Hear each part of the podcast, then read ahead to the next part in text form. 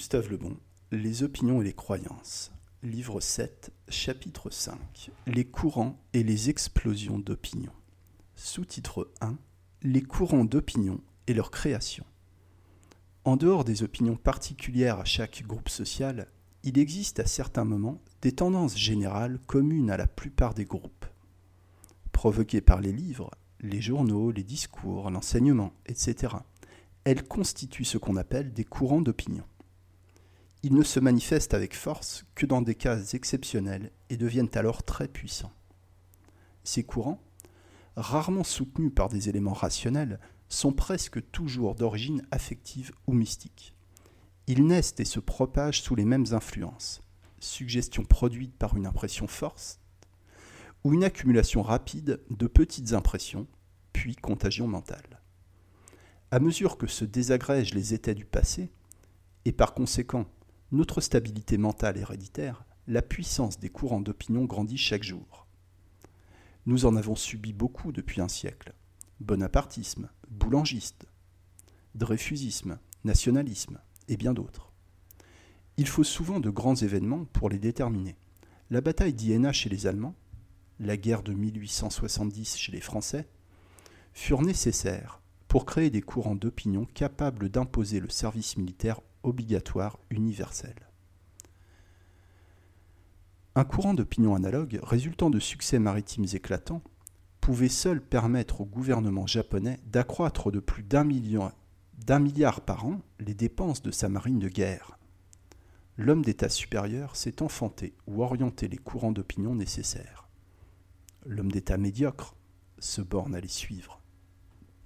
Les tyrans les plus redoutés ne furent jamais assez forts pour lutter longtemps contre des courants d'opinion. Juvénal remarque que Domitien put abattre impunément des personnages illustres, mais, ouvrez les guillemets, qu'il périt lorsque les savetiers commencèrent à avoir peur de lui. Fermez les guillemets. Napoléon lui-même redoutait les courants d'opinion. Ouvrez les guillemets. L'opinion publique, disait-il à Sainte-Hélène, est une puissance invincible, mystérieuse, à laquelle rien ne résiste. Rien n'est plus mobile, plus vague et plus fort. Et toute capricieuse qu'elle est, elle est cependant juste, beaucoup plus souvent qu'on ne pense. Fermez les guillemets. Les grands hommes d'État consacrèrent toujours beaucoup de soins à créer ou à détourner les courants d'opinion. Bismarck mit de longues années à constituer le mouvement populaire capable de préparer la guerre qui devait engendrer l'unité allemande. L'unité de langue n'ayant pas suffi à l'établir. J'ai déjà fait remarquer ailleurs que ce fut par une action continue sur l'opinion, au moyen des journaux, brochures et discours, que les hommes d'État allemands l'amenèrent à accepter les sacrifices énormes nécessités par la création d'une grande marine de guerre les principales réformes anglaises, depuis un siècle, telles l'établissement du libre-échange, furent obtenues en déchaînant des courants d'opinion. Parmi les facteurs générateurs de ces courants, il faut citer surtout les journaux quotidiens, les brochures, les discours, les conférences, les congrès. L'extension du socialisme en France et en Allemagne a été provoquée par de pareils moyens. Ils agissent surtout quand ils en ont pour soutien des besoins nouveaux des sentiments nouveaux, des aspirations nouvelles. Les courants d'opinion politique plus importants que tous les autres, en raison de leurs répercussions sur les événements, ne sont pas les seuls à considérer. L'Office des affaires étrangères d'Allemagne a un crédit annuel de 1 300 000 francs pour agir sur les grands journaux européens. Les mouvements d'opinion déterminent aussi la pensée d'une époque les arts, la littérature, les sciences même, subissent leurs actions. À la base de ces mouvements se trouve invariablement le prestige de certaines théories ou de certains hommes, puis cet élément fondamental de la propagation des croyances, auquel il faut revenir toujours, la contagion mentale. Les écrivains, les penseurs, les philosophes et malheureusement aussi les politiciens contribuent, chacun dans leur sphère, à créer les courants d'opinion qui orientent la civilisation d'une époque. Le rôle de créateur et directeur de mouvements d'opinion appartient aux hommes d'État dans toutes les questions intéressant la vie extérieure d'un pays. Leur tâche est fort difficile. Ils doivent avoir en effet une mentalité assez développée pour que la logique rationnelle leur serve de guise, et cependant agir sur les hommes par des influences affectives et mystiques étrangères à la raison, mais seules capables de les entraîner. Ces grands éléments moraux qu'il faut savoir manier resteront longtemps encore les plus puissants facteurs aptes à diriger les peuples.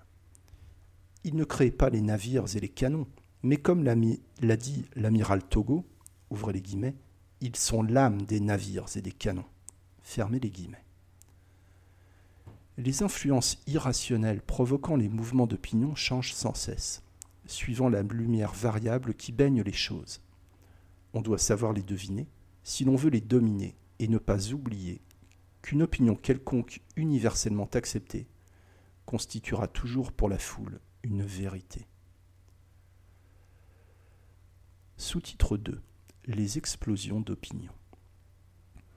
Une explosion d'opinion est une orientation instantanée et violente d'émotions dans le même sens. Des événements espacés sur une longue période de temps amènent rarement de telles explosions. Il faut pour les déterminer l'influence d'événements sensationnels brusques ou l'action de certains mots émis par des personnages influents, capables de déclencher des groupes entiers de sentiments. Les grands héros de l'histoire, Pierre l'Ermite, Jeanne d'Arc, Mahomet, Luther, Napoléon, etc., ne furent pas les seuls promoteurs de ces explosions dont quelques-unes ébranlèrent le monde. Sur une moindre échelle, chaque jour on en voit naître. L'exécution de Ferrer, soulevant Paris par exemple, ou un phénomène imprévu, comme la première traversée de la Manche par un aviateur, événement qui frappa vivement l'Europe entière. Les assemblées politiques sont très sujettes aux explosions d'opinion. Ouvrez les guillemets.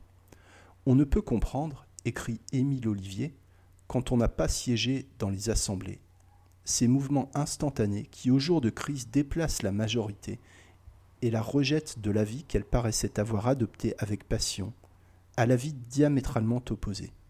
Toutes les assemblées sont peuples. Fermez les guillemets. J'ai déjà rappelé comment, en retranchant certains mots dans la fameuse dépêche d'Ems, Bismarck provoqua en France une explosion d'opinion qui détermina la guerre. J'ai montré également comment une brusque explosion d'opinion renversa le ministère Clémenceau. Les explosions d'opinion peuvent être localisées à un groupe social, mais elles n'ont alors d'influence que si ce groupe est assez fort. On se souvient de la révolte récente d'une partie de la Champagne, entraînant l'incendie de plusieurs grandes maisons de fabricants auxquels les vignerons reprochaient d'acheter au loin leurs produits. Elle fut possible seulement parce que les révoltés se sentaient très nombreux et connaissaient la faiblesse du gouvernement.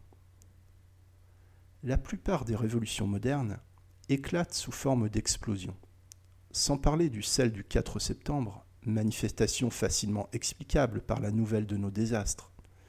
Il en est d'autres, comme le renversement de la monarchie portugaise, les émeutes de Berlin, l'insurrection de Barcelone, la révolution turque, etc., qui se déchaînèrent brusquement sous des influences fort légères. Sans doute, des causes parfois profondes les préparèrent, mais l'étincelle qui les alluma et détermina un incendie rapidement propagé fut sans motif immédiat important. Ce caractère instantané de toutes les révolutions populaires est frappant. La très immense majorité des foules, y prenant part, agissent par contagion mentale, sans avoir aucune idée des motifs qui les font s'insurger. L'histoire de beaucoup de révolutions peut être écrite en une seule page, toujours la même elle se résume dans le bref récit de celle de 1830, à la suite des ordonnances de Charles X racontées par M. Georges Quint. Ouvrez les guillemets. L'explosion de colère qui souleva Paris fut terrible et instantanée. En quelques heures, les barricades sortirent de terre, les attroupements des protestataires armés se formèrent, les tambours battirent le rappel de la garde nationale, les ouvriers et les étudiants descendirent dans la rue. les élèves de l'école polytechnique forcèrent les portes et prirent le commandement des bandes d'insurgés. Tout Parisien se transformait en militant. Tous se battaient au cri de Abat Charles X, Abat Polignac, Abat les ordonnances, vive la charte. La presque totalité des combattants, ignorant absolument d'ailleurs ce que comportait la charte et ce que contenaient les ordonnances. Fermez les guillemets on remarquera que les mouvements révolutionnaires s'étendent très vite par voie de contagion, bien au-delà des classes pouvant y être intéressées. Les marins des cuirassés qui se révoltèrent pendant la Révolution russe, par exemple, ne le firent évidemment que par contagion. Il leur était en effet fort indifférent que la Russie possédât un parlement, ou que les paysans obtinssent le droit d'acheter les terres. Une caractéristique de toutes les révolutions et donc de se propager rapidement à des classes qui, loin d'y avoir intérêt, n'ont souvent qu'à y perdre. Les bourgeois devenus révolutionnaires socialistes par simple contagion seraient assurés d'une ruine complète si le mouvement dont ils se font les apôtres venait à triompher. Ces explosions d'opinion populaire, fort dangereuses parce que la raison est sans action sur elles, sont heureusement peu durables. Leur résister directement ne fait que les exciter. Parmi les facteurs divers des, explosions de fureur engendrées par l'affaire Dreyfus, un des plus actifs fut l'obstination de l'état-major à braver l'opinion en contestant l'évidence de certains documents. Une simple erreur judiciaire n'aurait pas produit plus d'effet que tant d'autres, commises quotidiennement, et bientôt on eût cessé d'y penser. À côté d'événements aussi célèbres que ceux auxquels je viens de faire allusion, se constate facilement dans la vie journalière une foule de petites explosions d'opinion, sans grande importance parce qu'elles s'appliquent à des faits minuscules, mais dont le mécanisme de propagation est toujours le même. Il suffit pour les engendrer de trouver certains mots capables de déclencher des groupes de sentiments. J'en fis moi-même l'expérience dans une circonstance très simple, mais cependant typique. Pour des raisons d'économie, la direction des domaines avait décidé, conformément à son droit strict, de mettre en vente la portion du parc de Saint-Cloud comme administrativement sous le nom de bois de Villeneuve-l'Étang. Vrai désastre pour la population de la banlieue dont les promenades se réduisent chaque jour. Comment l'empêcher? Les affiches officielles annonçant la vente étaient posées sur les murs et le public, ignorant le nom administratif de cette partie du parc de Saint-Cloud, ne s'en émouvait aucunement. Connaissant à ce moment les rapporteurs de la commission du budget, j'essayais de les intéresser à la question. Ils me donnèrent de bonnes paroles, mais les, électeurs exigeaient d'eux trop de démarches pour leur laisser le loisir de se préoccuper d'une question d'intérêt général. Les jours passaient, et une semaine seulement séparait de la vente. Ayant appris alors que l'unique acquéreur sérieux était un juif allemand, je fis passer dans un grand journal une courte note intitulée Vente du parc de Saint-Cloud aux Allemands. Formidable explosion. Une nuée de reporters s'abattit sur la commune et les journaux publièrent de fulgurants articles. Violemment interpellé à la Chambre, le ministre compétent, qui ignorait d'ailleurs entièrement de quoi il s'agissait, déclara renoncer à la vente dans le présent et dans l'avenir. Pour obtenir ce résultat, trois mots avaient suffi. Il faisait partie de ces formules évocatrices, susceptibles d'orienter dans une même direction des sentiments individuels et de les transformer en une volonté collective unanime.